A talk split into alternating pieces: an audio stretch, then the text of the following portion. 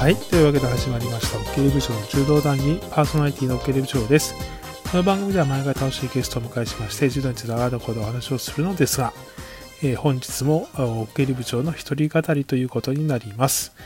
えー毎度のことでございますね。東京オリンピックの有力外国人選手を、えー調べて、えーこの場でシェアをしようという回です。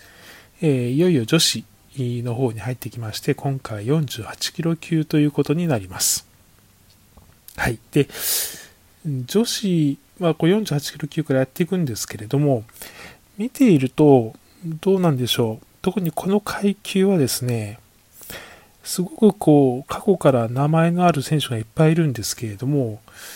いざ東京オリンピックで上位に上がってきそうという形になりますと、かなり限られてくるかなという気がしています。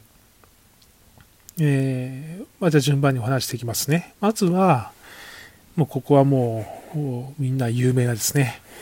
えー美女ということでも有名な、非常に綺麗な方ですね。ウクライナのダリア・ビロディド選手。え173センチありますね。48キロ級で。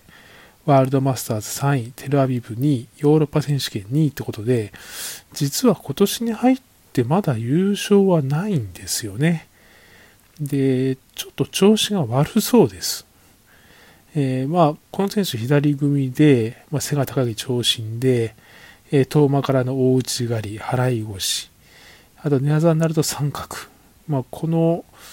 まあ、言うなればこれで勝って勝ち上がっていた選手なんですけど、なんか非常に調子が上がってなさそうで、オリンピックにどこまで合わせてこれるのかなというところです。まあ、以前から173センチもあるんで減量もきつかろうということだったんですけれども、ちょっとおやおやという感じですね。東京オリンピック、盤石だったダリラ・ビロビロジトが、えー決してこう圧勝で優勝するような感じではないということになります。で、ここ最近やっぱり力つけてきているのはコソボのディストリア・クラスニクラスニキ選手、えーワールドマスターズ優勝、ヨーロッパ選手権優勝です。で、この選手非常にオーソドックスですね。右組みで内股あ軸です。もうそのその状態は非常に切れるということですね。で、ここにもう一人絡んでくるのが、この選手大ベテランです。モンゴルのムンフバット選手。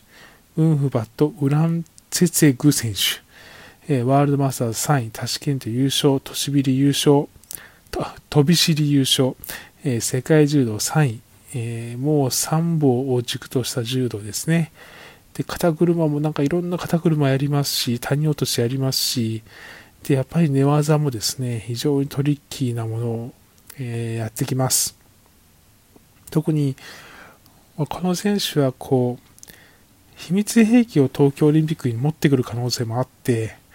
やっぱり初見ではいきなりかけられるとかかっちゃうような技も出てくるんじゃないかなというところで、えーこの選手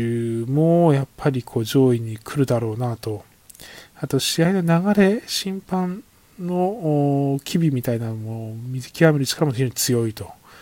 で、僕はこのもう三強だと思ってるんです。この三強の三つどもり、ここに、えー我々の日本代表、渡名喜選手の4強と